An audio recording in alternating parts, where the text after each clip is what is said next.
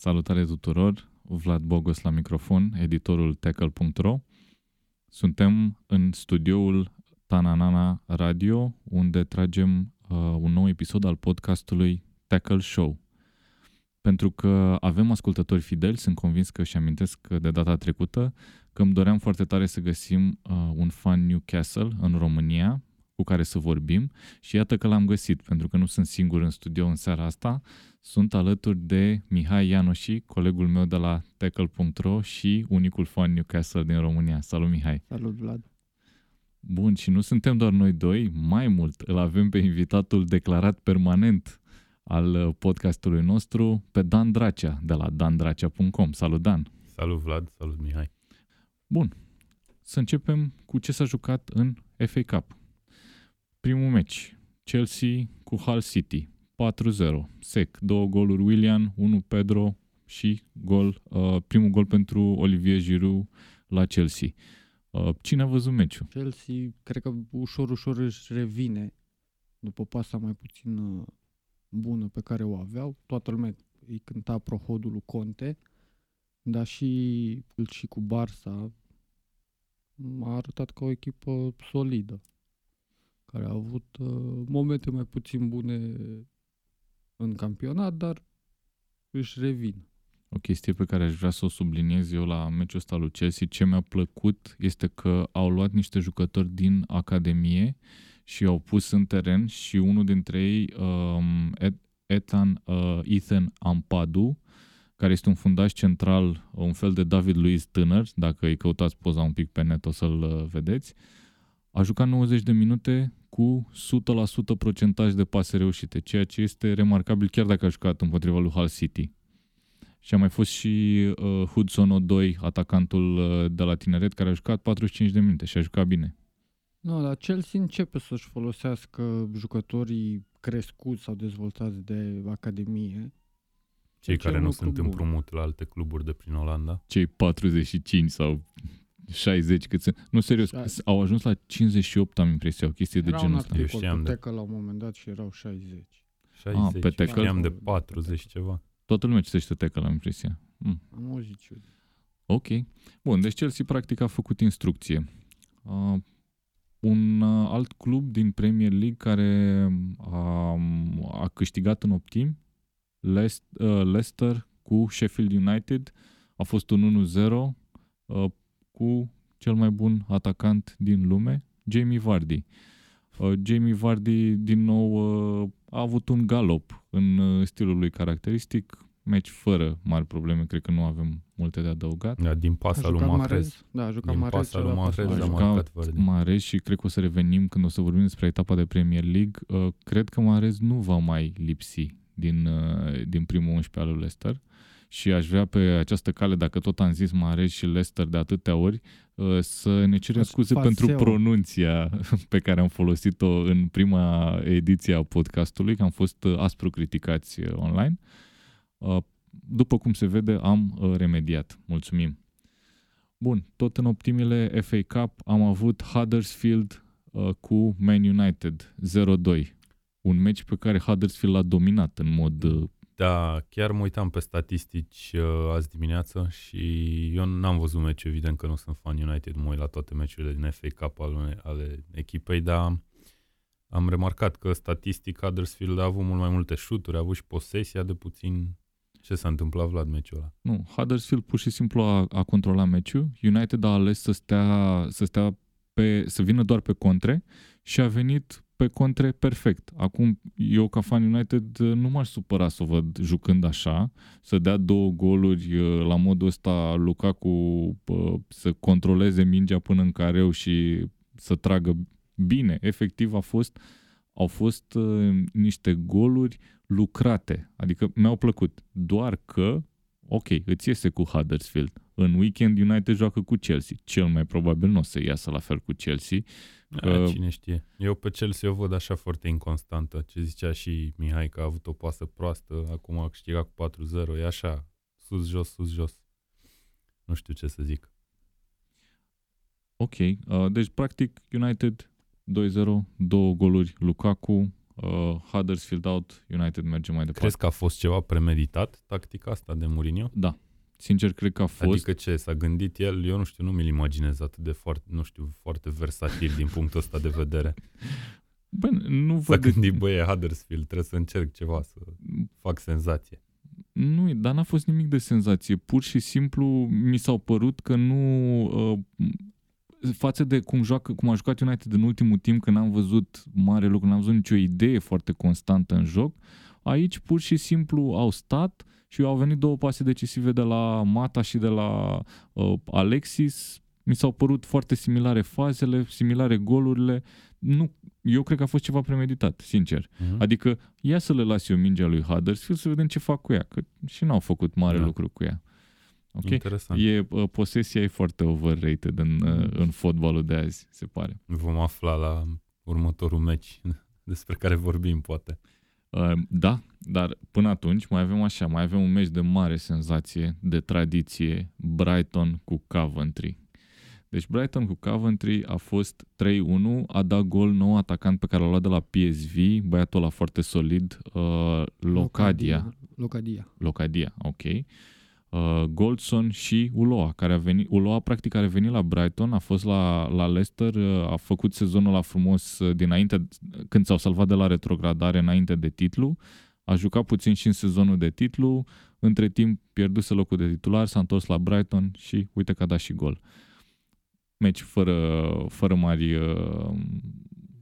mari chestii de remarcat. Brighton va juca cu United în etapa următoare. O să le spun când terminăm cum au ieșit la tragere la sorți. Următorul este West Bromwich cu Southampton, 1-2. A condus Southampton cu 2-0, dar din nou, un meci fără mare asta se întâmpla înainte sau după ce jucătorii de la West Brom au furat taxiul? Cred că se întâmpla la 2 sau 3 zile după. Păi, hai să spunem în primul rând care a fost incidentul. Dar nu cred că s-a întâmplat după, că doar nu a plecat la Barcelona după aia tot lotul, după FA Cup, nu? Păi nu, s-a întâmplat, da, s-a întâmplat înainte, clar. Înainte, da. Și ce s-a întâmplat, practic, într-o dimineață frumoasă la Barcelona, cum sunt bănuiesc toate diminețile că n-am fost, Johnny Evans cu Gareth Barry, care este cel mai selecționat jucător din istoria Premier League, apropo, și au mai fost încă 2. Cine a mai fost? 4 jucători, să zicem, în total. De primul 11. Dintre care ăștia sunt cei mai importanți, Johnny Evans și cu Gareth Barry, au furat un taxi. L-au împrumutat, de fapt, că nu l-au furat definitiv. L-au dat înapoi, de fapt. Ei sunt niște băieți foarte buni și foarte inimoși și l-au dat înapoi. Și s-au plimbat cu el puțin prin oraș, l-au lăsat în parcarea unui fast food, nu știu, ceva de genul ăsta a fost. Și poliția s-a supărat puțin, au stat de vorbă, dar nu a ieșit nimic foarte grav până la urmă pentru club. Mai grav este că ei erau la 4-5 dimineața în oraș, în Barcelona, în condițiile în care urma un meci de cupă. Nu a fost foarte distractiv. E bine, dar la Barcelona era toată echipa, din câte am înțeles. A fost un fel de mic cantonament, nu? Organizat. Era toată echipa, dar nu toată echipa a furat în taxi. Evident, da, bun, dar na. Ok, cantonamentele alea de te duci la căldură cu echipa, dar de fapt nu e chiar atât de cald în februarie la Barcelona, câte 15 grade probabil. Nu știu dacă nu cumva, cred că am citit undeva că Evans e capitanul lui West Brom în mod normal și am impresia că n-a fost capitan meciul ăsta ca să fie cumva... Evans nu știu dacă e capitan, era McCauley. McCauley era și în general, nu știu de ce am citit chestia asta. Bine, McCauley are și 38 de ani, o chestie de genul ăsta, e seniorul nobilimii. Fantasy, cel puțin în sezonul trecut. Sezonul trecut a fost fantastic. Și știi că vorbeam noi astăvară când a plecat John Terry de la Chelsea, îmi doream să ajungă la West Brom să facă centru apărării McCauley cu John Terry, ar fi fost fantastic. În fine, West Brom iese și din cupă, va și retrograda din Premier League, destul de trist. Îl salutăm pe Ciprian, fanul lor din România, de la Cluj. Bun, Southampton merge mai departe și mai avem Sheffield Wednesday, de data asta, cu Swansea. A fost 0-0 și Swansea va avea nevoie de rejucare, ca și cum nu ar fi avut suficiente probleme pe cap. Va avea o rejucare pe teren propriu cu Sheffield Wednesday. Sincer, cred că o să-i bată, cred că o să meargă Swansea în sferturi. Depinde ce echipă folosește. Da, uite, acum chiar mă uit pe line-up, a rotit niște jucători, dar totuși a avut o echipă solidă. Deci a avut, n-a avut centru apărare. Am știut că s-a accidentat, dacă nu greșesc, cum îl cheamă fundașul lor central? Mosson. S-a accidentat Mosson și văd că n-a jucat. Oricum, meciurile la nivelul ăsta sunt destul de grele. Echipele care vin din ligile inferioare joacă cel mai bun fotbal pe care îl au. Joacă de rup, cum s-ar spune. Da. Și apropo de joacă de rup, iată că venim la șocurile etapei, aș spune. Întâi un mic șoc, și anume Rochdale, nu știu exact cum se pronunță, cu Tottenham. Probabil Rochdale. Sunt sigur că va fi un fan Rochdale din România care mă va critica pentru pronunție, îl salut de pe acum. După meciul ăsta sigur o să fie. Clar. Și a fost un 2-2, deci chiar a condus Rochdale, apoi a întors meciul Spurs cu golul lui Lucas Moura, și care a fost prima oară titular la ei, și apoi Harry Kane din penalti minutul 88, doar că în minutul 90+3 au egalat Rochdale și practic ei merg într-o rejucare pe Wembley. Foarte frumos. Apropo, Rochdale, m-am uitat, sunt pe locul 23 din 24 în Ligue 1, nu sunt chiar ultimii, eu știu că sunt ultimii. Nu erau ultimii, parcă. Erau pe 23. 23 din 24. Oricum, destul de bine. Da. Destul și de bine. Meciul sezonului. Meciul sezonului 2-2 cu echipa care tocmai făcuse un 2-2 cu Juventus. Știi? Deci, da, foarte frumos. Da, meciul, ce știu, experiența anului probabil pentru fanii Rochdale, care acum poate să meargă pe Wembley. Am înțeles că... O să facă 3 cântece despre acest meci. Am înțeles că clubul, oricum, prin banii pe care îi va câștiga de pe urma vânzării biletelor, își acoperă cam, am impresia, 3 sezoane, cam cheltuielile pe următoarele 3 sezoane sau ceva de genul ăsta.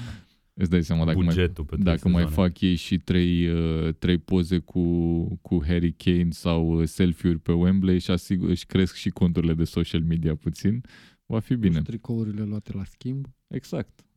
Foarte frumos. E chiar ultima Rochdale, m-am uitat acum. E ultima? Da, dar are vreo 5 meciuri mai puține jucate, nu știu cum Dumnezeu s-au amânat atâtea meciuri în Liga aia, dar mă rog. Orice e posibil.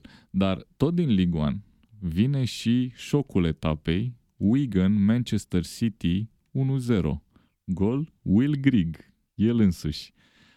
Practic, Wigan e a doua în Ligue 1, dacă mai e clasamentul deschis, și... În ultimele 3 întâlniri cu Manchester City în FA Cup, dar le-a câștigat pe toate Wigan. Prima a fost o finală în 2013, cred, când a bătut cu 1-0, apoi și a și retrogradat în același sezon din Premier League. Apoi a mai fost, tot într-un meci de FA Cup, a fost un 2-1 pentru Wigan. Iată al 3-lea meci consecutiv pe care îl câștigă echipa asta micuță împotriva lui Manchester City, împotriva unui gigant. Și Manchester City, eu sincer mă așteptam să-l văd pe Foden, să-l văd pe Zinchenko, cum îl cheamă pe ucrainianul lor, mă așteptam să-i văd titulari. Dar a jucat cu o echipă foarte solidă Guardiola. A jucat cu Walker, care a și greșit la gol, de altfel, cu Danilo, Company, Gündogan. Deci, practic, dintre jucătorii titulari n-au jucat De Bruyne și Sterling. Nici Company n-a jucat. Amă, depinde ce înțelegi prin jucători titulari, că au un lot atât de valoros că poți să rotești orice jucător și să zici că ai jucat cu primul 11.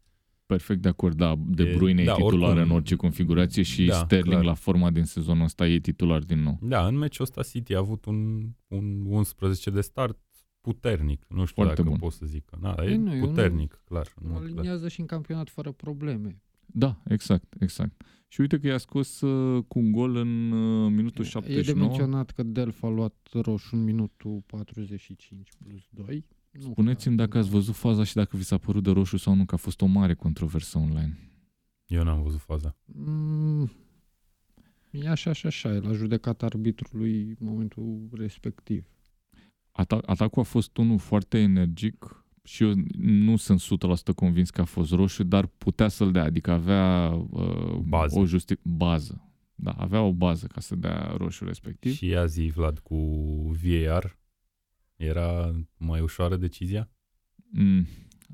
Da. Cred că era un pic...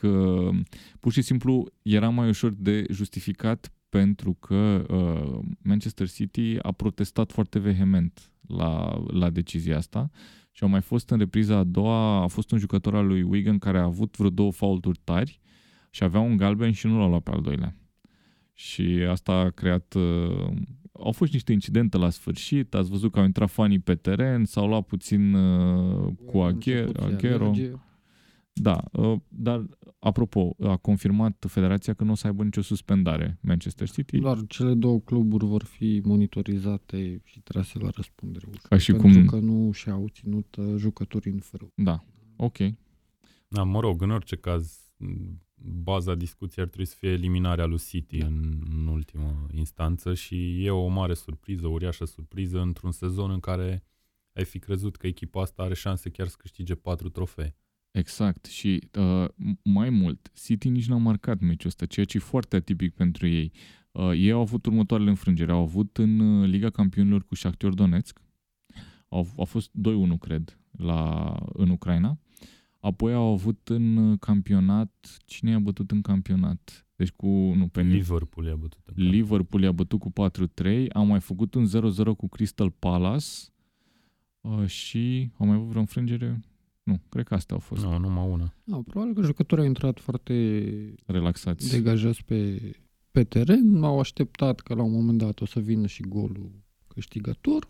Dar n-a venit. Pentru că e foarte bine zisă chestia asta că ei au așteptat să vină golul pentru că e foarte firesc pentru ei să înscrie. Ei demontează orice echipă, dau goluri inclusiv în victoria. Cred că e foarte greu să-i motivezi după ce vorbești cu ei de campionat unde au dominat campionatul de la început, vorbești de Champions League și după, jucăm cu Wigan... Haideți pe ei. Aș vrea să pun acum, dacă toți suntem la subiectul ăsta, o întrebare pe care am primit-o la sfârșit. O să răspundem la întrebări, dar o luăm pe asta acum care are legătură. De la prietenul nostru Ion Alexandru, comentatorul de Liga Campionilor de la Pro TV. Credeți că ieșirea din Cupa Angliei a fost strategia lui Guardiola de a scăpa deodată în calendarul sufocat de atâtea meciuri importante? Nu, în niciun caz. Nu, chiar eu... Astea sunt conspirații. Cred că... au un lot suficient cât să ducă spre final fiecare competiție în care evoluează. Și mai ales că au jucat cu toți... centaurii. Cu toți centaurii, nu. Eu sunt destul de convins că un antrenor de talia lui Guardiola și ar trebui ca orice antrenor implicat în fotbal să nu aibă mentalitatea asta niciodată. Adică vrei să câștigi orice meci. Că se întâmplă. Că unele echipe își planifică să nu facă competiție. Eu refuz să cred. Eu nu cred. Poate în Liga 8-a din Israel sau cine știe. Să vă zic și eu părerea mea. Nu știu dacă vă interesează, dar eu vă zic. Dacă eram eu la Football Manager, clar nu vroiam să joc meciul ăsta. Cu meciurile care... Dacă eram eu antrenorul Manchester City la Football Manager, îmi băgam toți copiii și toate rezervele cu Wigan. Da, probabil făceam dacă îi băteam, îi băteam. Ok, dar nu mă chinuiam, în mod cert. Bun. Dar eu, din fericire, nu sunt antrenor. Bun, eu, dacă aș fi fost Guardiola, aș fi vrut cu tot din adinsul să câștigă alea 4 trofee. Exact. Pe toate 4. Și eu la fel, dacă aș fi fost Guardiola, dar dacă aș fi fost Vlad Bogos, nu vreau să câștig meciul ăsta. Wigan a avut cotă 19. Abstract. Nu, ok. Astea-s povești. Bun. Povești din punctul meu de vedere. Încheiem capitolul despre FA Cup spunând ce meciuri vom avea în sferturi. În sferturi vom avea așa: Manchester United cu Brighton. Cred că vom avea United în semifinale. Foarte interesant, apoi vom avea Leicester cu Chelsea. Un meci foarte fain va fi acolo. Ultimele 2 campioane din Premier League. Exact. Ambele îmbrăcate în albastru. Depinde ce face Chelsea cu Barcelona. Eu sincer cred că Chelsea va ieși din dubla asta cu Barcelona. Vom mai discuta. Și mai avem Wigan cu Southampton. Nimic de zis. Da, probabil Southampton va câștiga cu 4-0 sau o chestie de genul ăsta. Ar merita să treacă mai departe. Dacă tot ai scos City... Așa e. Da, sunt. Dar să știi că Wigan chiar a jucat foarte bine. Sau they stood their ground, cum zic englezii. Nu știu unde se joacă. La Wigan. Și celălalt sfert de finală va fi câștigătoarea dintre Rochdale și Tottenham.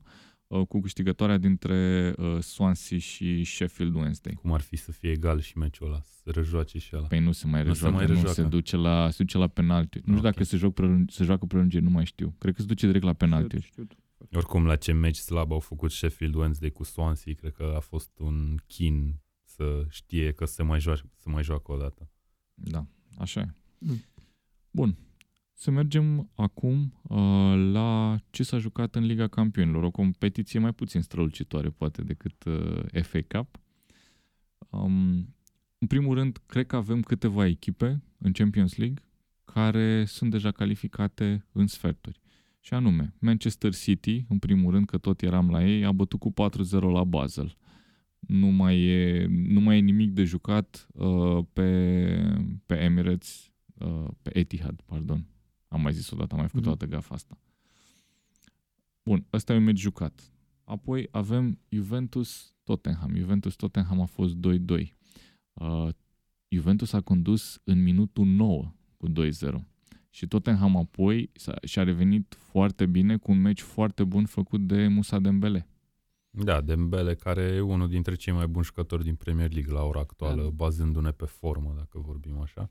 Nu știu, Juventus a început ca din pușcă meciul ăla, după aia nu prea a sclipit și eu nu o văd prea bine pe Wembley. Dembele vine și ține oarecum locul lui Dele Alli, care are un sezon inexistent. N-are un sezon, da. Adevărul este că la ce a făcut în sezonul trecut, toată lumea se aștepta să fie ca cum e Salah acum. Exact. Da?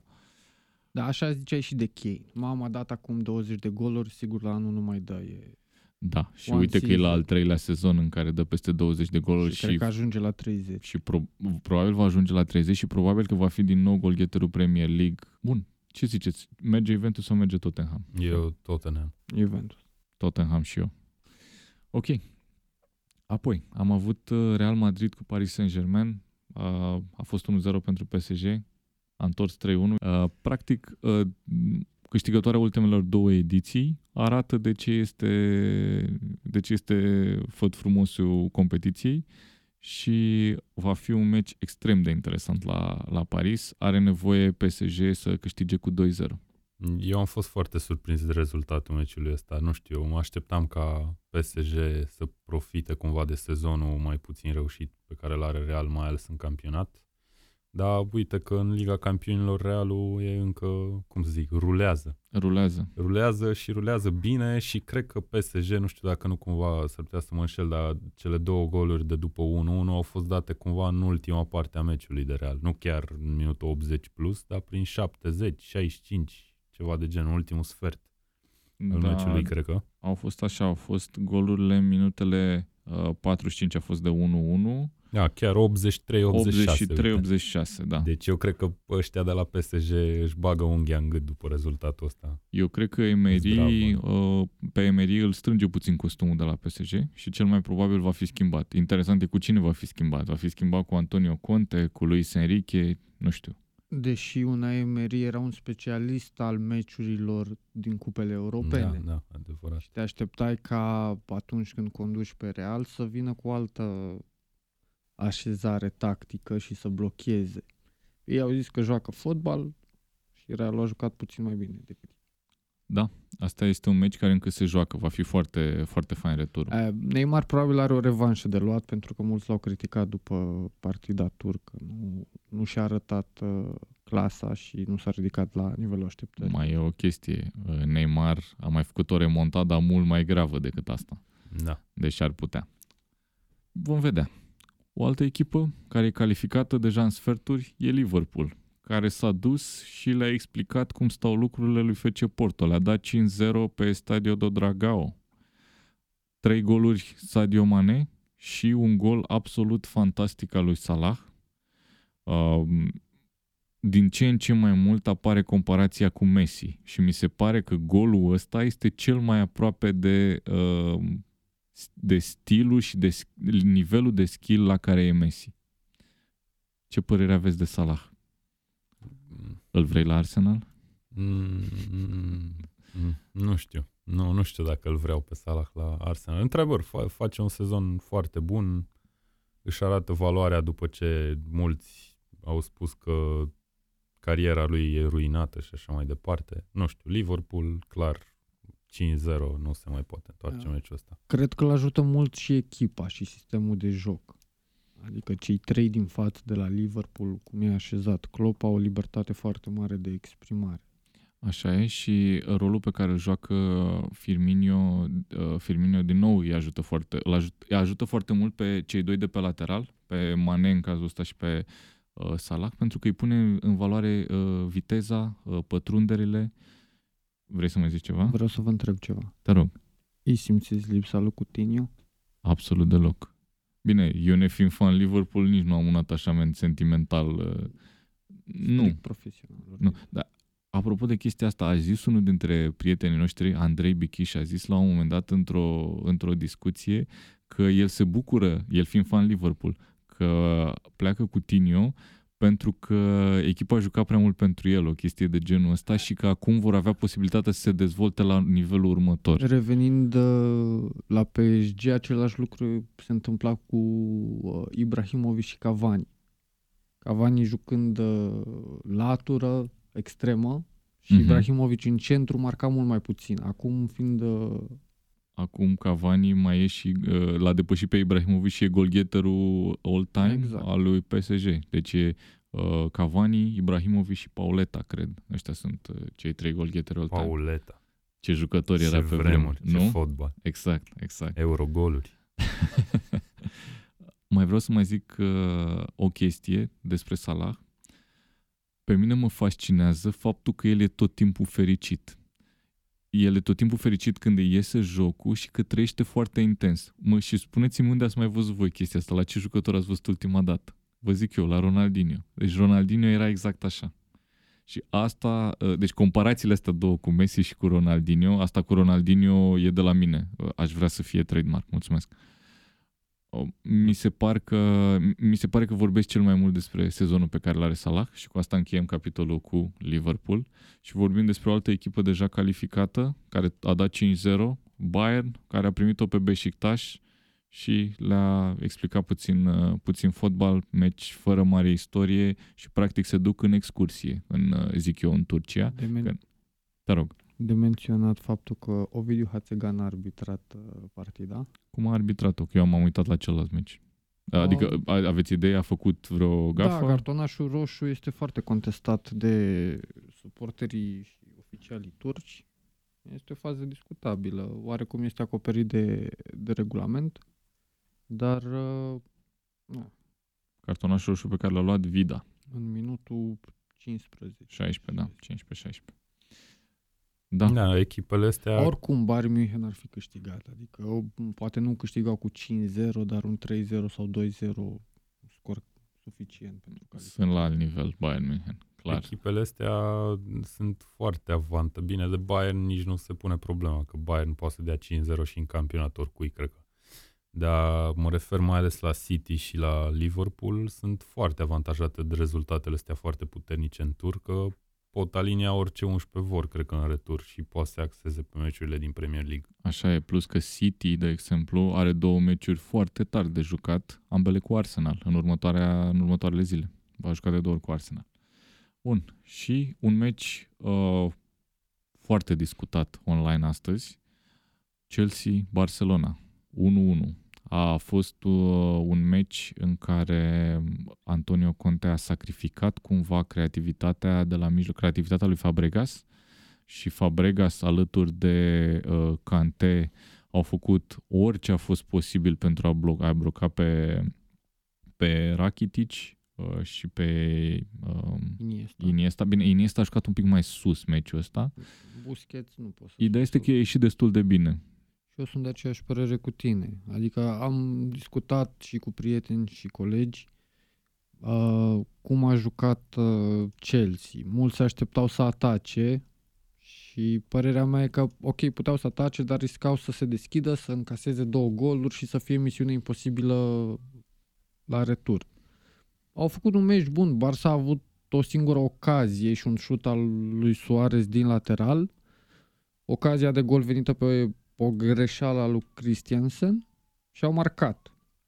Chelsea a lovit de 3 ori bara. A avut 2 bare William sigur și cred că a mai avut una după gol. Sau Hazard. Nu, 2 a avut William sigur. William sigur și una Hazard. Ok, da.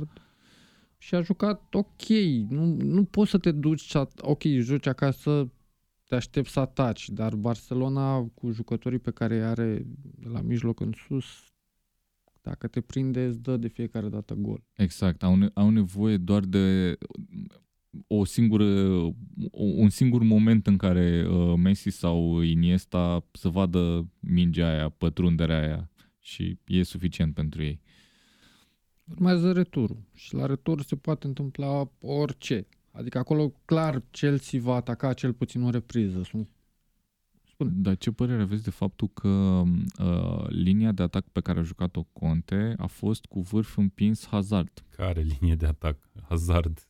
Hazard, Pedro, William. Ideea este că el a avut 2 atacanți de careu pe bancă, Morata, pe care l-a și băgat și a luat și galben, bravo lui, și Giroud. Data viitoare nu-l mai bagă. Da, se vorbea înainte de meci pe cine o să aleagă dintre Morata și Giroud și uite că n-a ales pe niciunul dintre ei. Eu cred că a dat libertate mai mare lui Hazard, care era pe tot terenul și se ducea și în bandă și făcea schimb cu Willian, decât să aibă un punct fix pe care să arunci mingile și apoi să le redistribui către Hazard și apoi să intre în centru. Da, mie nu-mi displace ideea asta de a avea un vârf împins, chipurile care de fapt nu joacă el natural ca vârf împins, dar face acolo mai multe lucruri. E un fel de Messi Hazard, așa ca poziție, dacă stai să te gândești. Conte probabil că își dorea un 0-0 să se ducă pe Camp Nou și acolo să atace. La 1-0, 2-1 sau la 1-1 de fapt. Da. Putea să se ducă. Da. A fost aproape. Nu, a avut o singură greșeală și...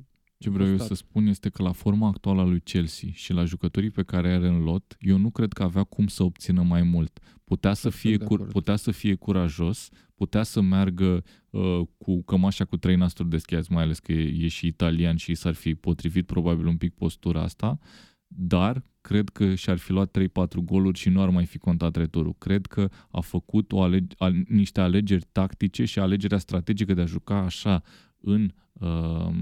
în tur, foarte reușite. Da. Sincer. E un rezultat bun pentru Chelsea. Nu, și comparativ cele 2 loturi nu au discuție. Pe luate și post pe post, nu știu unde Chelsea poate să surclaseze Barcelona. La portari, poziții. Probabil. La portari și la Hazard. Oarecum, depinde cu cine îl compari. Dacă îl pui cu... Ok, poate William... pe partea lui. Și eu mă gândesc uneori la ce echipă a pus Barcelona seară în teren, că ei îl mai iau și pe Coutinho și pe Dembele. Da. De remarcat, cred, părerea mea, că s-au întâlnit cei mai buni 2 închizători din lume în momentul de față. Kanté și Busquets. Busquets și Kanté. Busquets e un jucător pe care nu pot să-l iubesc foarte tare, dar e super inteligent. Este un jucător bun. Ok, am discutat și despre Champions League, de menționat că noi înregistrăm în studioul Radio Tananana, le mulțumim prietenilor noștri de aici. Insert jingle here. Noi înregistrăm... N-aveți niciun jingle, așa-i? Ba da, avem jingle. Cine a spus că nu avem? Avem. Important e să credem că avem. Ce vreau să spun este că nu s-au jucat încă Sevilla cu Man United, care urmează în seara de miercuri. Acum suntem undeva... În seara de miercuri, adică acum. Și nu s-a jucat nici Shakhtar cu AS Roma. Bun, putem să trecem acum la o scurtă avancronică a finalei de League Cup. Aș vrea să începem cu asta. Care va fi Arsenal cu Manchester City. Se va juca pe Wembley. Și va fi duminică, va fi în aceeași zi cu derbiul din Premier League Manchester United cu Chelsea. Bun, Arsenal cu Manchester City. În primul rând, credeți că va avea vreo greutate înfrângerea din FA Cup în moralul lui City? Da. Serios? Cred că o să-i motivez. S-ar putea să-i motiveze. Nu știu, eu asta cu moralul am mai zis-o și într-o emisiune anterioară. Nu știu cât de mult contează de fapt sau cât de palpabilă e ca variabilă în jocul unei echipe sau așa mai departe. Dar probabil că vor să câștige trofeul, nu? Că de-aia joci fotbal. Sincer, în momentul când ești în fața unei finale, deși Wenger e bunicel la finale de cupă, bun, nu bunicel, hai să nu-i iau din merite, când ești în fața unei finale de cupe, ambele echipe vor juca cu tot ce au mai bun, efectiv tot ce au mai bun. Și aici, dacă tot am ajuns la tot ce au mai bun, aș vrea să spunem un pic despre cine va lipsi. La Manchester City va lipsi în primul rând Fabian Delph, care a luat cartonaș roșu în FA Cup și se păstrează în toate meciurile din competițiile interne suspendarea. Va lipsi în continuare Benjamin Mendy, care nu a revenit încă după accidentare, probabil undeva prin aprilie o să-l vedem din nou.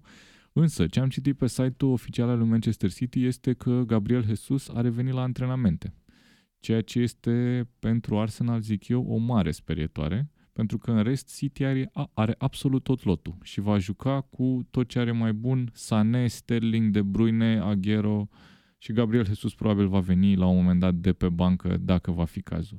Sincer, nu cred că va fi un meci cu vreun scor fluviu. Va fi un meci destul de echilibrat. Să spunem întâi și ce lipsește lui Arsenal. Avem și un fan Arsenal în studio, Dan este, bineînțeles. Avem așa, la Cazeta idee dacă revine până atunci, nu cred că revine, că a zis 5-6 săptămâni. Da, okay. Da, am impresia că și el o să revină puțin mai repede decât se anticipa, dar nu cred că o să fie pe terenul final. Ramsey, la fel, arată că ar fi accidentat în ultima etapă de campionat. De el chiar nu știu dacă cât de grav e accidentarea lui. Bine, și acum aș putea să fiu răutăcios să te întreb cum a jucat Ramsey în FA Cup, dar ok. Bun. Practic, mai e o posibilă incertitudine la Arsenal și anume cea lui Ozil, despre care Wenger a spus că va rata returul cu o echipă foarte prietenoasă din Suedia, cu Oster ce? Nu știu cum se numește echipa cu care joacă. Ostersund. Vă mulțumesc. Practic, fanii lui Ostersund mă vor critica după această înregistrare. Cred că va reveni și Ozil. Spuneți-mi cum vedeți voi. Că, în primul rând, pierde Manchester City, că asta e întrebarea. Eu cred că meciul ăsta e genul de meci în care n-aș fi surprins nici dacă câștigă Manchester City la un scor de, nu știu, 2-3 goluri, la o diferență de 3 goluri. N-aș fi surprins nici dacă câștigă Arsenal la același scor. Okay. Nu știu, s-ar putea să intre în prelungiri. Da, și eu văd asta, vreau să spun, și o prelungiri. Prelungiri și poate penalti. Ok, în primul rând eu vreau să spun că meciul ăsta se poate prelungi până joi, că joi joacă din nou Manchester City cu Arsenal în campionat. Chiar, uite să mă uit, că nu știu dacă joacă acasă sau în deplasare, joacă la Arsenal. Ok. Da.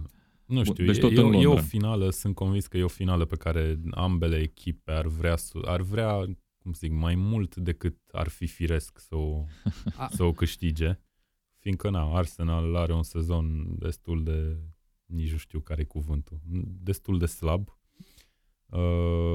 Iar City se vede eliminată din FA Cup.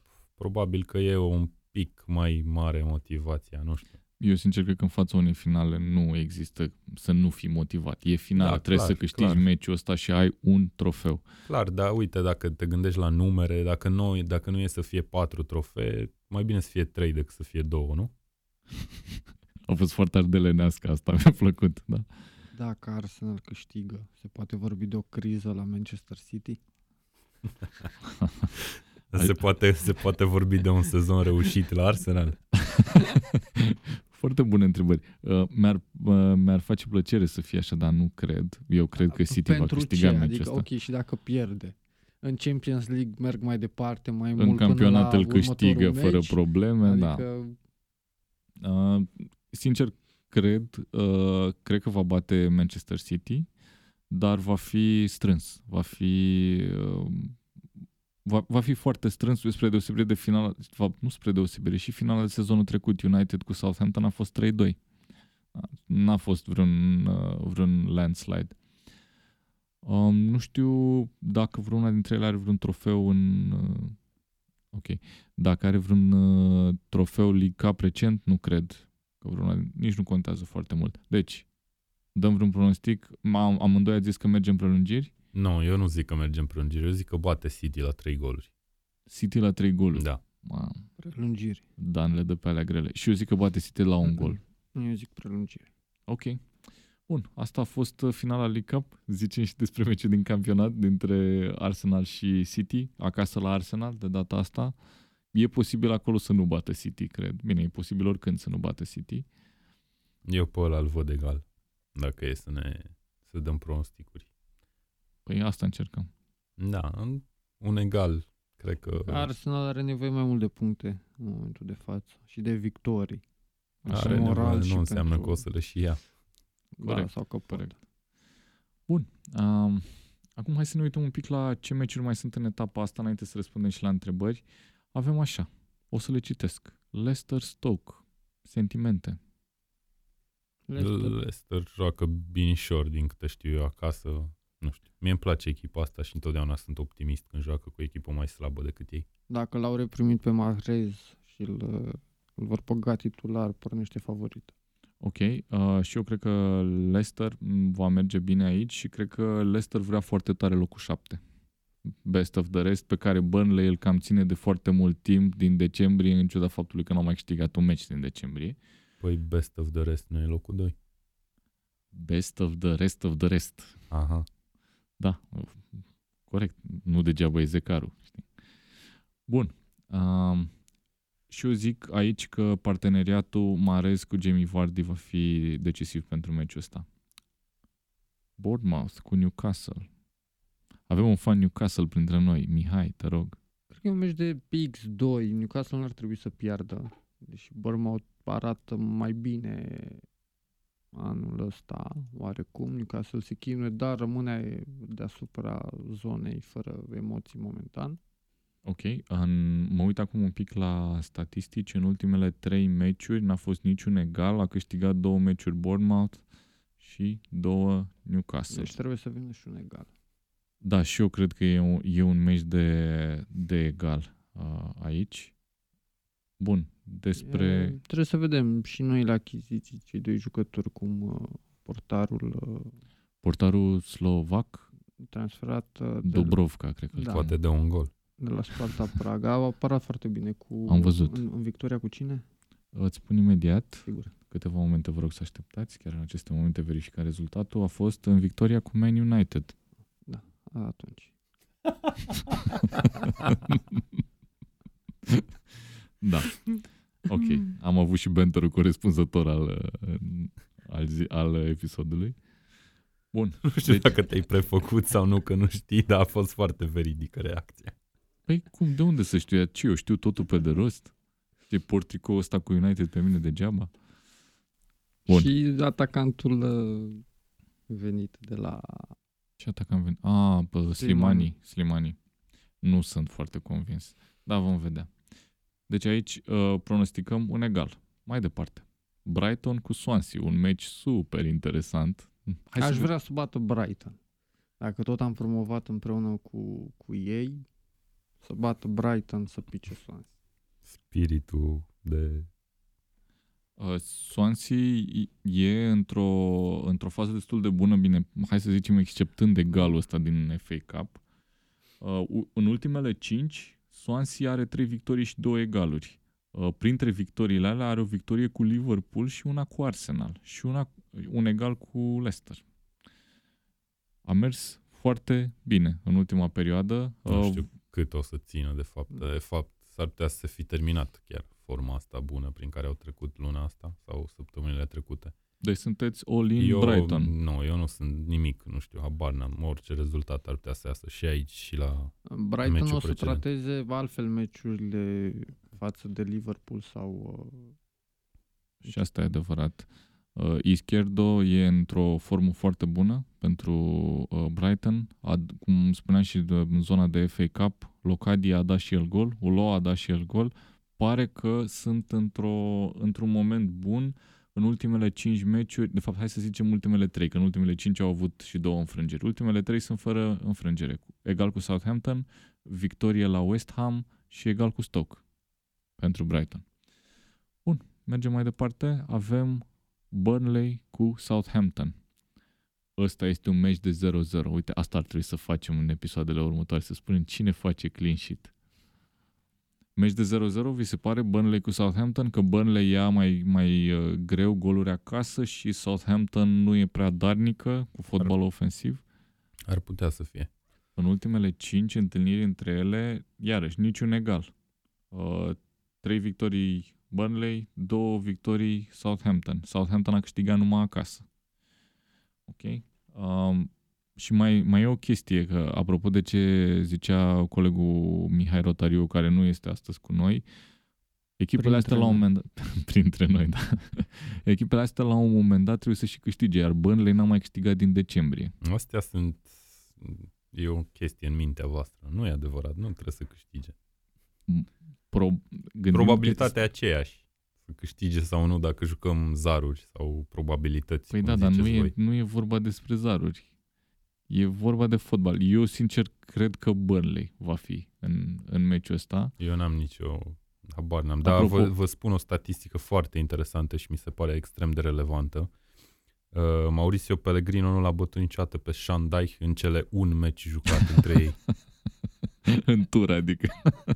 Excelent. Excelent. Te rog să mai vii cu astfel de statistici, ne ajută foarte mult în discuție. Încă o chestie, la Burnley se pare că a revenit Tom Heaton, care este jucător de națională. Nu că Nick Pope n-ar fi fost un jucător cu potențial de a ajunge la națională a Angliei. Deci, practic, există un pic de competiție în poartă. Nu cred că acolo se va decide. Da, și asta e adevărat, pentru că trebuie să-i mai și atace cineva ca să conteze foarte mult portarul. Mai departe, Liverpool cu West Ham. Ăsta e un meci foarte fain. Victorie Liverpool. Victorie Liverpool, din ce am mai văzut comentarii în presa din Anglia, toată lumea zice că va fi o victorie fluviu a lui Liverpool, dar nu sunt convins. Cred că e tipul de meci unde Liverpool se chinuie și nu iese neapărat cu capul în sus. Au această tradiție când le lumea mai dragă și bat totul pe linie și să vină un meci de genul ăsta. Uite, se joacă pe Anfield. West Ham are o singură victorie pe Anfield. Acum nu zic League. O să bată West Ham, că ar fi foarte greu, dar și egalul ar fi surprinzător pentru un suporter al lui Liverpool. Hai să mai vedem ceva. Hai să vedem forma echipelor. Uite, mă uit la ultimele 5 ale West Ham. Au întâi victorie cu Huddersfield, apoi egal cu Bournemouth, egal cu Crystal Palace, înfrângere la Brighton și victorie cu Watford. Ok, nicio echipă de top aici, dar un parcurs foarte bun. Erau prima sau a doua sublinie, cred, când i-a luat David Moyes. I-a ridicat destul de bine, sunt la 4 puncte peste linia retrogradării. Liverpool însă are ocazia de a trece pe locul 2, pentru că Manchester United joacă cu Chelsea și Mourinho este recunoscut pentru iscusința sa în a câștiga derbiuri.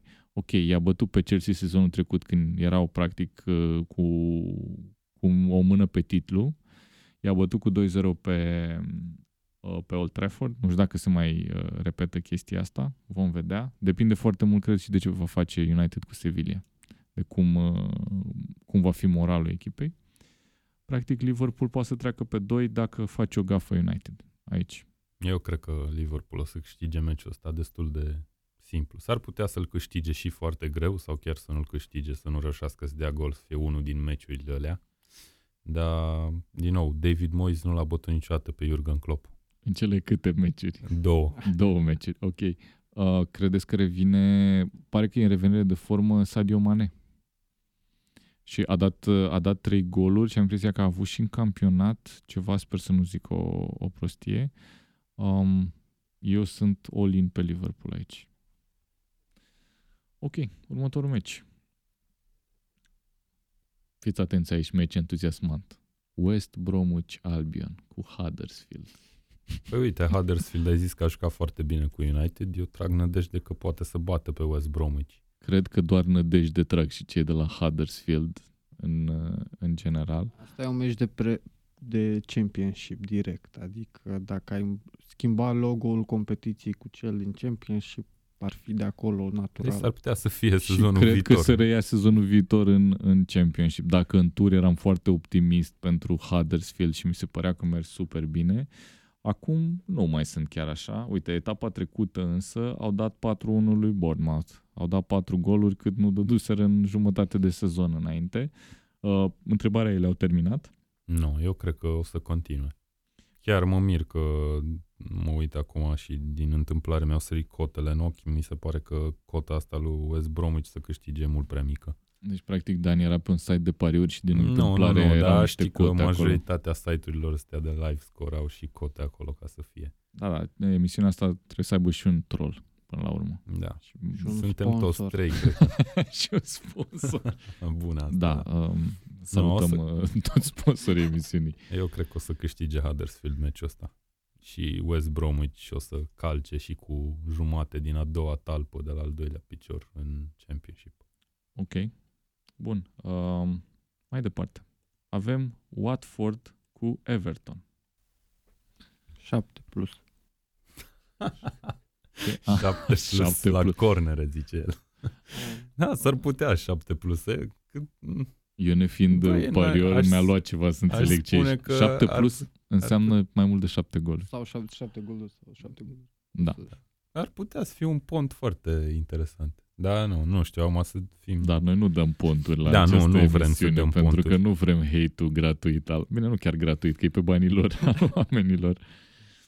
Bun. Nu știu ce să zic. E un meci foarte dificil ăsta. Sunt două echipe care le-au arătat de-a lungul sezonului momente în care au jucat foarte bine, momente în care n-au jucat deloc bine. Pot să dea goluri multe, la asta mă bazam când vreau să vă aduc aminte, că sunt sigur că nu vă aduceți aminte, ce a fost în tur. În tur a fost Everton 3-2 cu Watford, în condițiile în care Watford a condus în minutul 64 cu 2-0. Și a întors Everton. Niase, Calvert-Lewin și Leighton Baines.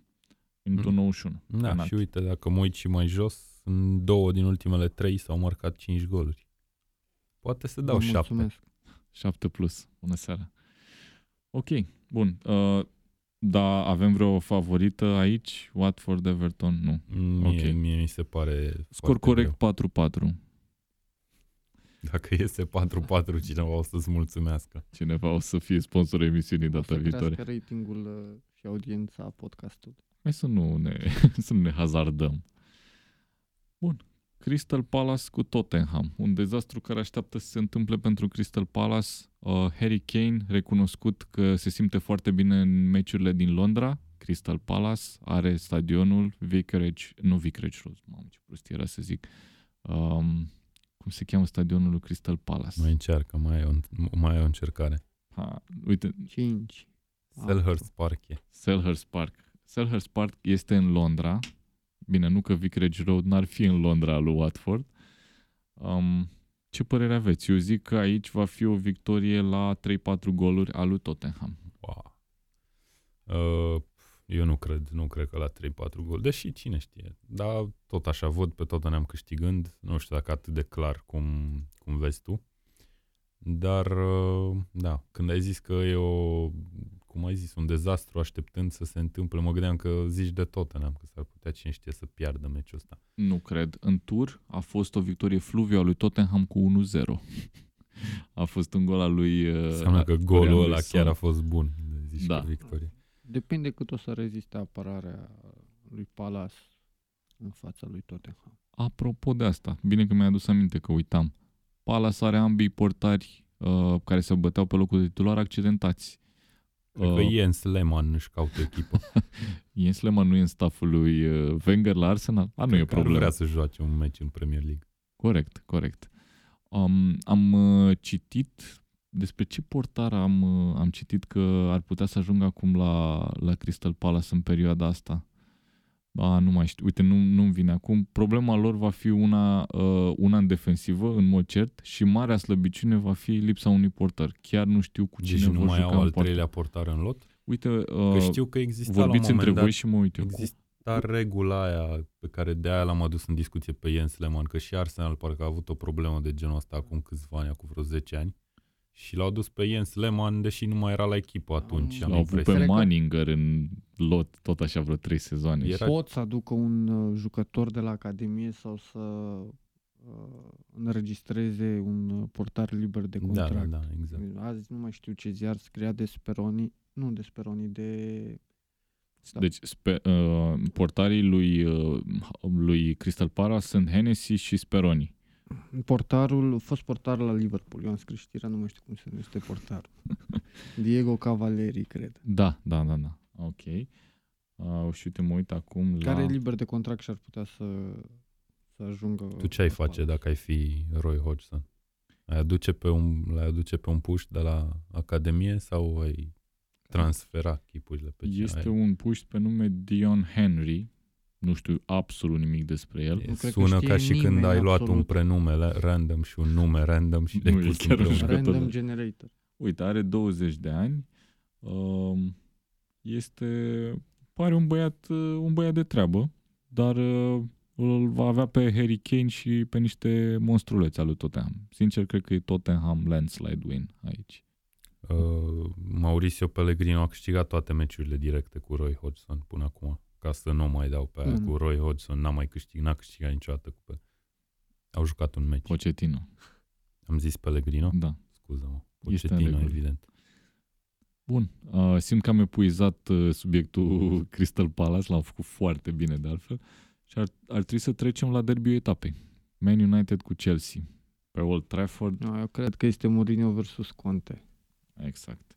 Plus că ei au și o dezbatere foarte aprinsă pe declarații. Acolo mă duceam. Ok, sunt și locurile și punctele pentru campionat, dar cred că e un duel al antrenorilor care se vor ruga de jucătorii, băi, hai să-i batem pentru că trebuie. Bun, eu vreau să zic o chestie.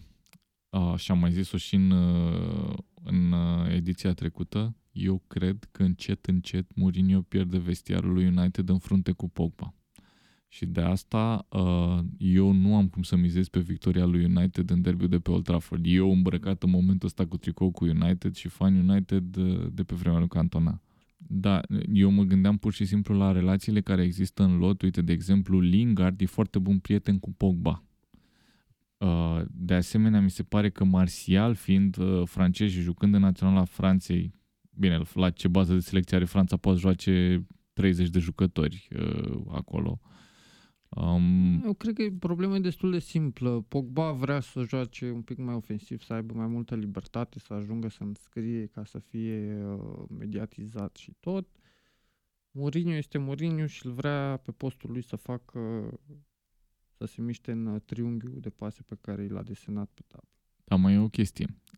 Practic, ca să poată să joace Lukaku mai sus, ai nevoie de doi închizători. Pogba. Iată, că Lukaku joacă foarte sus, cel mai sus. Ca să joace Pogba mai sus, ai nevoie de doi închizători. Care sunt închizătorii la United? E Matic, ok, care a început foarte bine sezonul și nu mai e așa grozav, dar nu ai cu cine să-l înlocuiești, fără discuție. Și apoi pe celălalt rol poate să vină Herrera cu energia lui, poate să vină McTominay, care joacă foarte cu minte, că are 20 de ani și trebuie să joace cu minte, că n-are încotro, sau poate să mai vină Fellaini.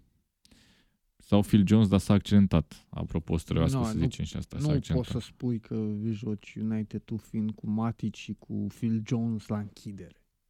Nu. De acord. Perfect de acord. Nu pot să zic că am urmărit cu atenție meciurile lui United și știu cum joacă Herrera, dar îl văd ca un jucător ok care îl completează pe Matic. Dar Pogba, în schimb, ca să ia locul unuia dintre jucătorii de mai sus, din teren, cine sunt acei jucători? Lingard, Alexis Sanchez, Mata, Martial, Rashford. Pogba joacă central, din punctul meu de vedere, Pogba e un jucător central. Adică pe Alexis Sanchez poți să-l scoți din discuție, care punctul lui fix în stânga, în dreapta Lingard poți să-l scoți și el la bătaie cu Mata. Mata e un jucător care mi-e place și dă pase de gol, adică își face treaba.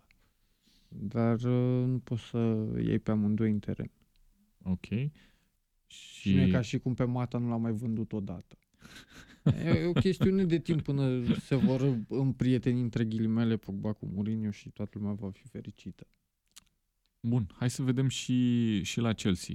La Chelsea e posibil o indisponibilitate Bakayoko, dar nu contează foarte mult. În schimb, au făcut o mare, mare risipă de efort. Bine, nu e risipă, că au obținut un rezultat ok în Champions League cu Barcelona, dar n-ai cum altfel dacă nu faci efort. Eu țin să-ți reamintesc că Chelsea la meciul cu Barcelona și-a odihnit cei doi atacanți. Cei doi atacanți, da. Exact despre asta vreau să zic. Apropo de atac, opțiunile pe care le are Conte în atac, cred că va începe cu Giroud, pentru că simt că nu e foarte fericit cu Morata. Simt că va începe cu Giroud, însă Miki Batshuayi a mai dat niște goluri. Are, cred că, 5 goluri în primele 3 meciuri. O chestie de genul ăsta la Borussia Dortmund. Bun, crezi că îl regretă? Se întoarce? Bine, trebuie să se întoarcă, că e împrumutat la Borussia Dortmund. De ce s-ar întoarce, nu? Eu zic că se întoarce, la un moment dat se întoarce. Da, eu Depinde cred că Dortmund va face o ofertă mare. Da, e posibil să-și fi găsit atacantul. Rămâne de văzut dacă Morata rămâne în continuare sau cât de bine mai joacă Morata în sezonul ăsta. Dacă nu reușește să confirme, eu zic că s-ar putea să se despartă. Hai să spun acum o teorie a conspirației cum o va ajuta Chelsea pe United. Chelsea l-a împrumutat pe Batshuayi la Dortmund. Batshuayi rupe la Dortmund. Cine este contracandidatul lui Batshuayi național a Belgiei pentru mondial? Este Lukaku. A dat Lukaku 2 goluri cu Huddersfield? Le-a dat. Iată cum această competiție va fi foarte sănătoasă pentru Man United. Bine, și pentru Borussia Dortmund, dar nu sunt eu... E bine, dar nu e ca și când Belgia are numai un atacant în lot. Poate să ia pe amândoi, nu? Păi nu e vorba de lot, e vorba de cine intră titular. Poate să joace 4-4-2. Mai omorât, nu vrei să mă ajuți deloc să-mi iasă... Păi, mai e Hazard. Ok, da, bine, e o concurență, într-adevăr, sănătoasă. Da. Bun. Bottom line aici, ce părere aveți de derby? Egal? Eu merg pe egal, sincer. Eu... Nu știu, mi-e greu și mie. Probabil că tot egal ar trebui să zic din moment ce nu pot să dau o câștigătoare clară. Nu știu, Chelsea mi se pare, am mai zis chestia asta și cred că și pentru United se aplică într-o anumită măsură. Mi se pare ambele echipe destul de imprevizibile ca rezultate, efectiv. Am încheiat avancronica noastră pentru etapa 28 din Premier League, care începe sâmbătă. Aici vom mai avea o scurtă intervenție a prietenului nostru Costi Soare, care ne va spune câteva cuvinte despre impactul pe care îl are noul contract de televizare, nici nu știu cum să-i zic, din Anglia asupra suporterilor care merg. Drepturile TV din Anglia. Da, noua înțelegere pentru drepturile TV din Anglia pentru suporterii care merg constant la stadion. Salutare, băieți! Din punctul meu de vedere, mai mult nu au cum să câștige cluburile, pentru că până acum cele mai importante pachete, cele 5 care conțin 32 de meciuri, au fost vândute cu 4,4 miliarde de lire. Mai rămân 2 cu 20 de meciuri, majoritatea în mijlocul săptămânii, pe care, părerea mea, că nimeni nu se va bate foarte puternic.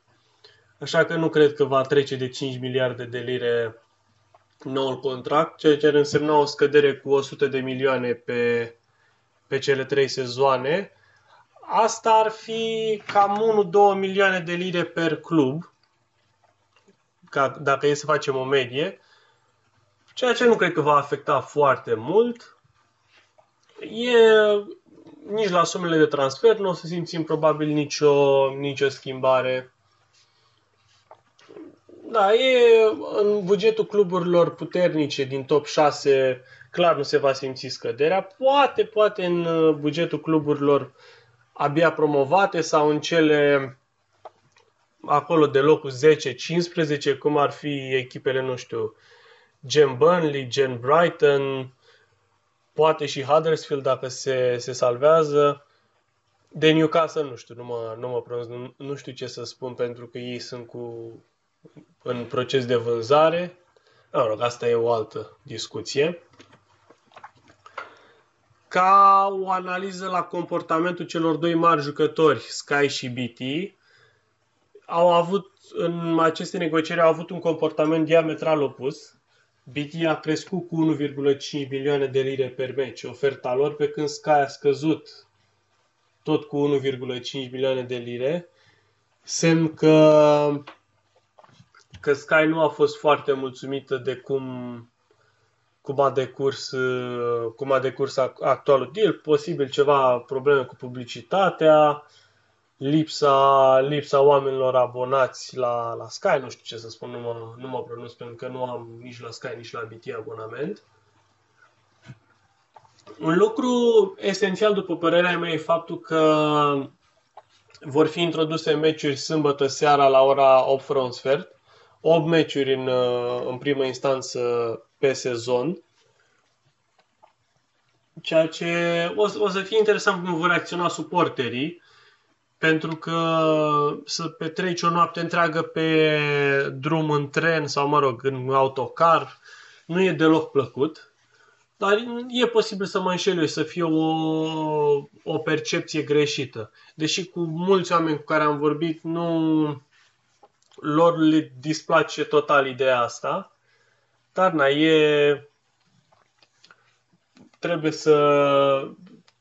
trebuie să ne gândim în primul rând la faptul că Sky și BT plătesc în mare parte bugetele cluburilor mici, mai puțin cele ale cluburilor mari, dar echipe precum cele din subsolul clasamentului trăiesc de pe urma TV deal-ului, ca să zic așa. Acum, revenind la cele două pachete care urmează a fi vândute, nu știu cât vor crește ele suma, deci de asta zic că nu vom mai avea un salt spectaculos al sumei, dar mă rog, asta e o altă discuție cu cele două pachete rămase, ce se va întâmpla cu ele. Ca o concluzie, un detaliu statistic interesant: de la 168 de meciuri câte sunt televizate conform contractului curent, în noul contract vor fi posibil peste 200 de meciuri.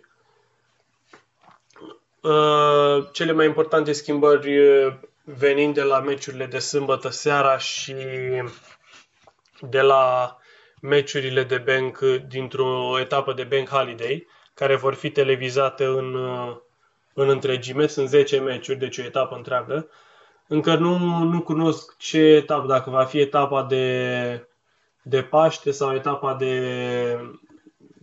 de Boxing Day, dar înclin să cred că va fi etapa de Boxing Day, pentru că asta e perioada cu cea mai mare însemnătate pentru Premier League. Dar o să vedem sezonul următor ce ne rezervă noile drepturi. Revânzarea în străinătate a drepturilor e posibil să aducă echilibrul dorit de cluburi și posibil să contrabalanceze pierderea care se preconizează în drepturile vândute pe teritoriul Marii Britanii. Pentru că, deși drepturile sunt vândute diferit de la țară la țară și nu există un proces centralizat, adică nu o să știm într-o zi cine a luat ce și câți bani se primesc. Pentru că am avut și cazul de la noi de acum 3 ani, dacă nu mă înșel, când drepturile au fost câștigate în mijlocul sezonului, nu la început. Dar oricum, ca sumă, în contractul curent sunt cam 3 miliarde de lire și se preconizează că în următorul contract ele vor crește. Mă rog, nu știu cu cât, pentru că sunt mai puține detalii Aici ne vin mai puține detalii în Marea Britanie. E posibil ca voi acolo la fața locului să aveți mai multe detalii referitoare la acest lucru. Dar cert e că o creștere va exista. Asta e percepția generală.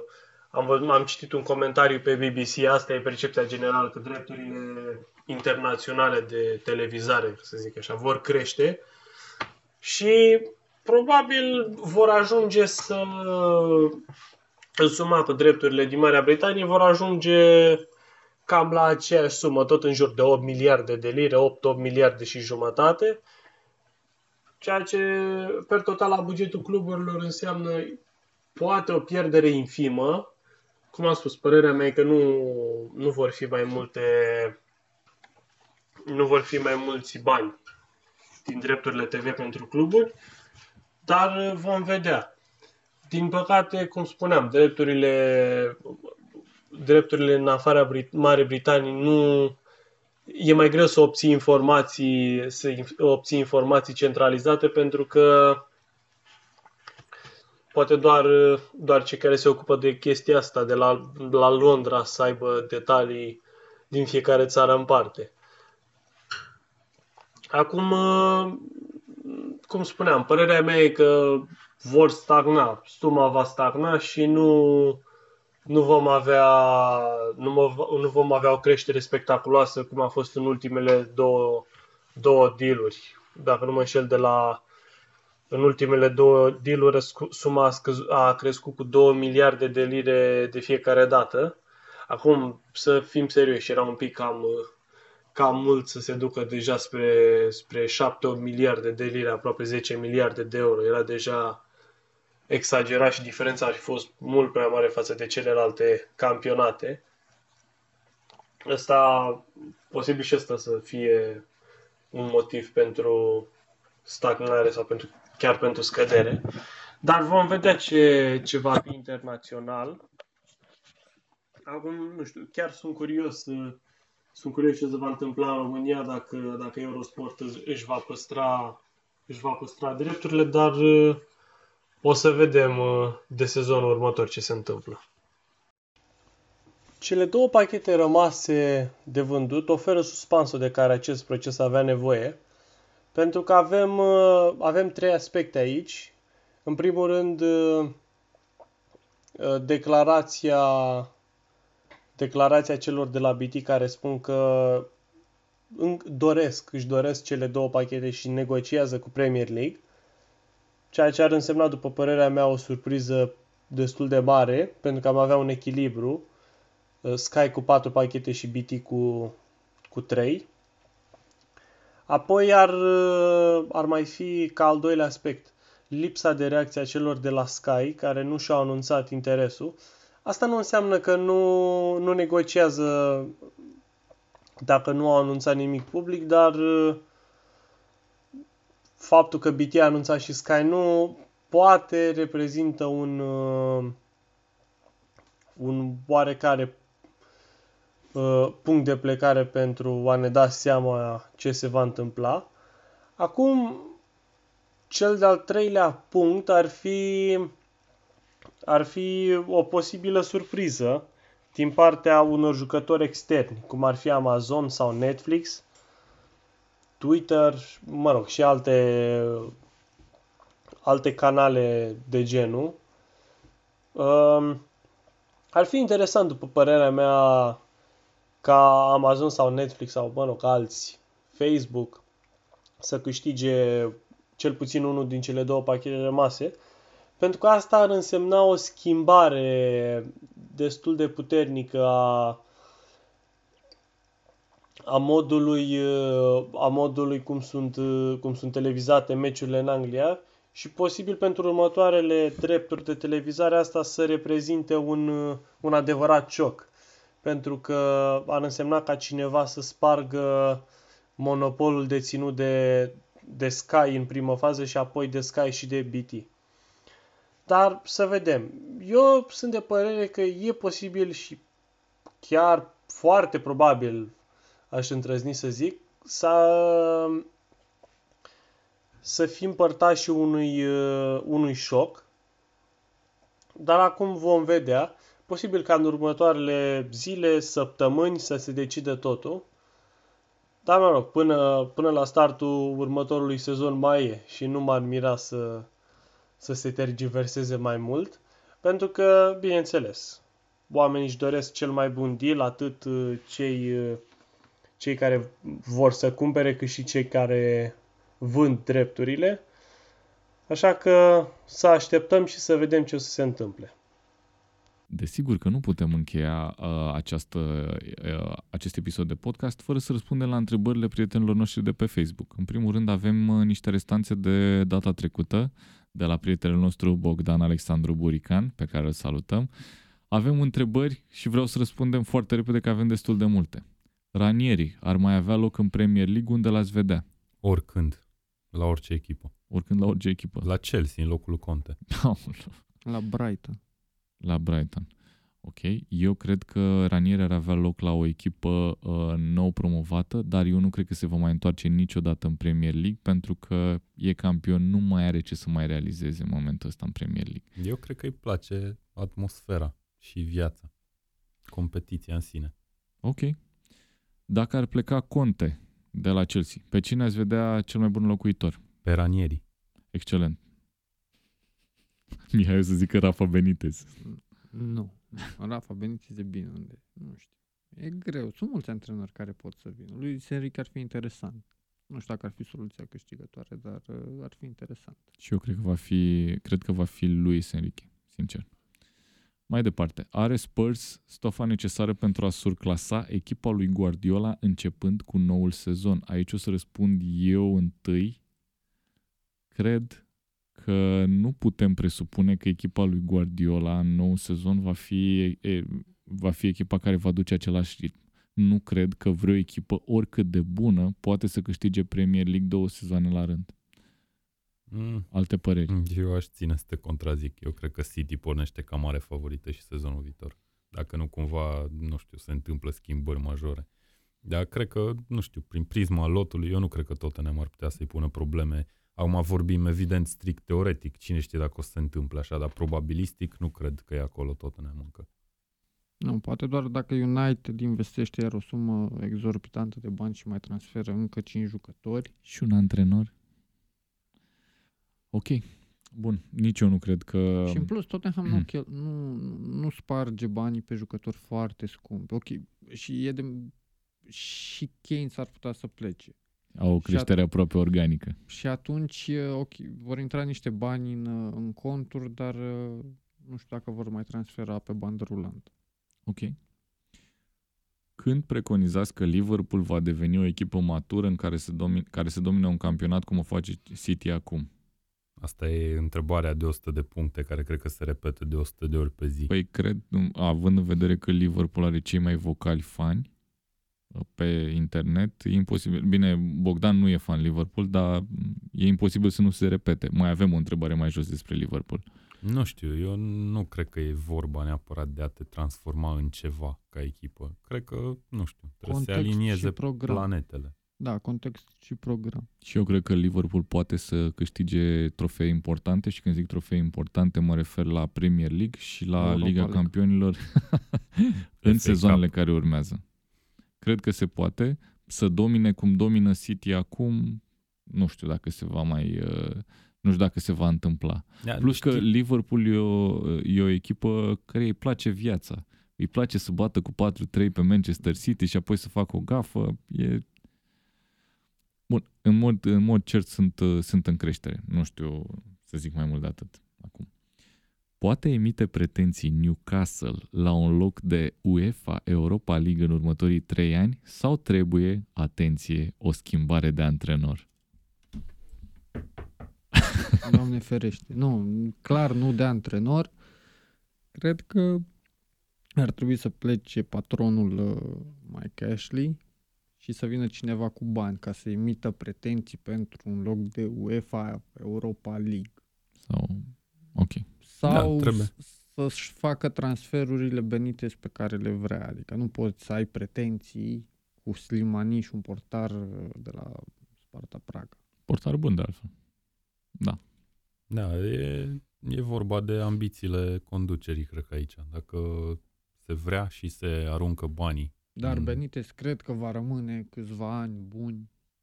Mie mi-e frică să nu cumva să îi ajungă răbdarea la final și să plece el. Nu, e mult, adică sunt pe destule grupuri de suporteri și e un fel de Dumnezeu pentru ei. Faptul că a rămas atunci... Păi da, dar poate că Newcastle nu e raiul pentru Benitez, știi? Asta e ideea mea, nu că n-o să-l mai vrea fanii sau ceva. Da, foarte bună observație. Doar la urmă o ofertă, da, bună de la nu poți să-ți cumperi jucătorii tăi, de fapt, la urma urmei, poate că și Conte pleacă de la Chelsea din aceleași motive. La urmă și Benitez a mai fost la Chelsea. Bun. Și Ranieri a mai fost la Chelsea. Cred că vine după Mourinho să facă curățenii. Mamă, nebunesc. Da, ok, nu e cazul. Bun, mai departe.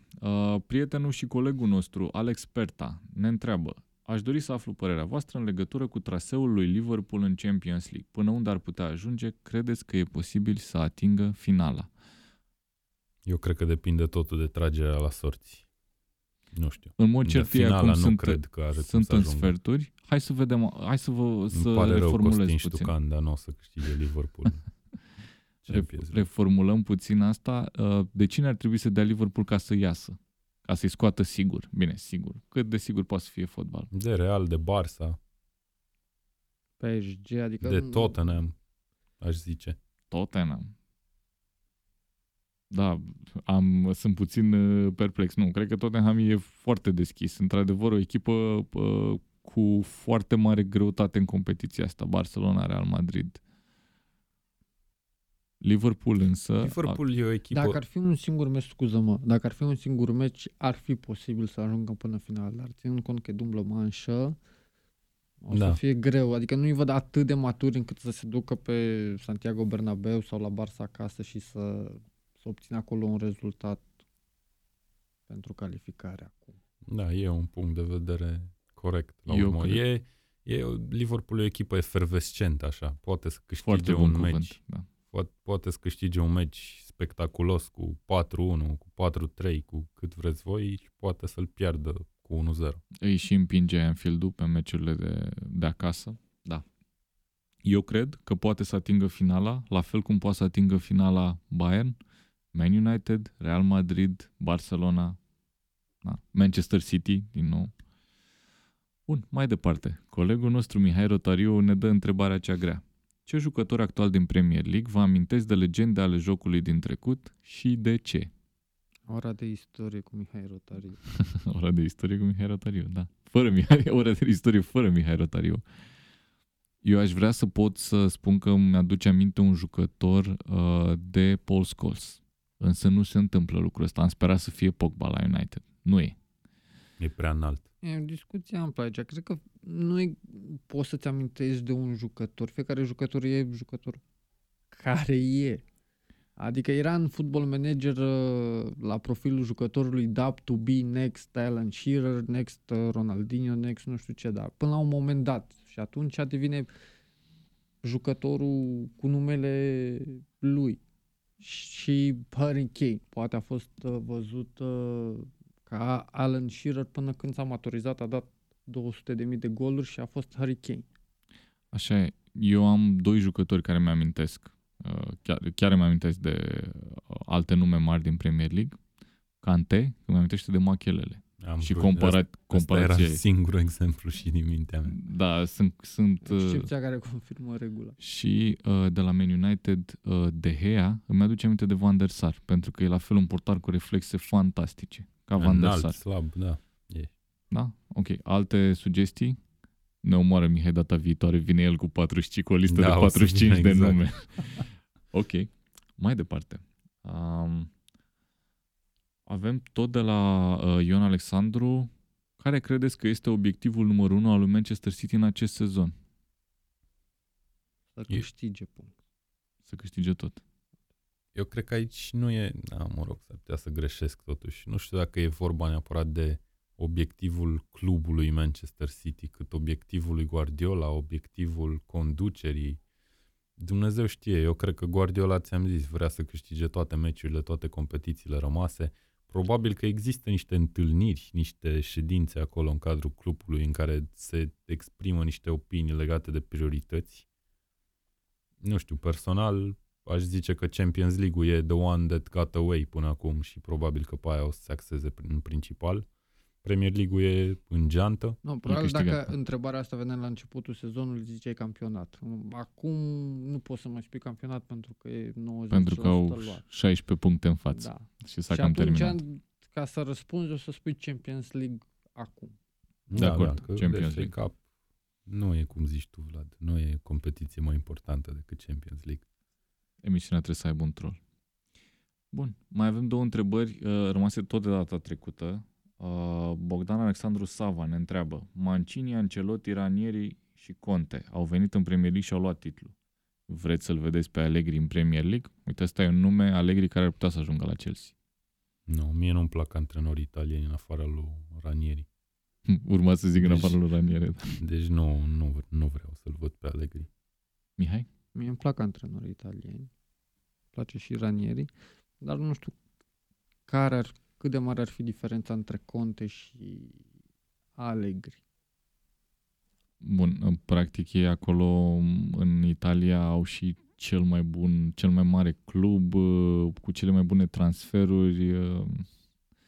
Nu vreau să zic că pentru ei e foarte ușor să câștige titlul acolo, doar cred că e alt joc în Anglia. Eu cred că Allegri la un moment dat va ajunge în Anglia. Mai degrabă nu sunt mare fan. La un Arsenal venind. Vă rog, ce grimasă a făcut Dan la un Arsenal. Durere. Nu știu, în opinia mea cred că e foarte greu să anticipezi ce o să facă un antrenor într-un campionat. Desigur, dacă te gândești numai la el ca persoană, la Allegri, probabil că își dorește să antreneze în Premier League. Cine nu și-ar dori? Da, așa e. Șumudică. Bun. Păi Șumudică nu a fost, nu mai știu, cu cine Dumnezeu, sau în Championship a vorbit. Nu a fost, da, știu, dar nu zicea Șumudică că îl aduce pe Ali Beck. Cu cine vorbea? Cu cine, la ce club era asta? Nici nu contează foarte mult. La Wigan. Wigan? La Wigan, nu e în Premier. Ultima întrebare tot de la Bogdan Alexandru Sava. Credeți că mai rămâne Wenger la Arsenal dacă ratează top 4 și în acest sezon? Eu am un răspuns super clar aici. Toată lumea cred că are același răspuns ca și tine. Te rog. Desigur. Mihai? Rămâne 100 de ani dacă mai vrea și dacă mai poate. 100 de ani fără probleme. Nu o să-l dea niciodată afară Arsenal pe Wenger. Eu am senzația că o să se retragă după sezonul următor, dar... Are contract până la sfârșitul sezonului următor, așa e. Poate că dacă sezonul următor o să fie bun, foarte bun, dar să zicem că nu ia titlul, termină pe 2, dar e la mare luptă, s-ar putea să mai bage o fisă. Am înțeles. Ok. Bun. Vă mulțumesc pentru prezența în studio. Mihai Ianoși și singurul fan Newcastle din România și Dan Drăcea, Zecarul. Le mulțumim prietenilor de la Radio Tananana pentru că ne-au împrumutat acest studio minunat în care am înregistrat episodul din podcastul Tackle Show, care se încheie aici. Ceau, numai bine!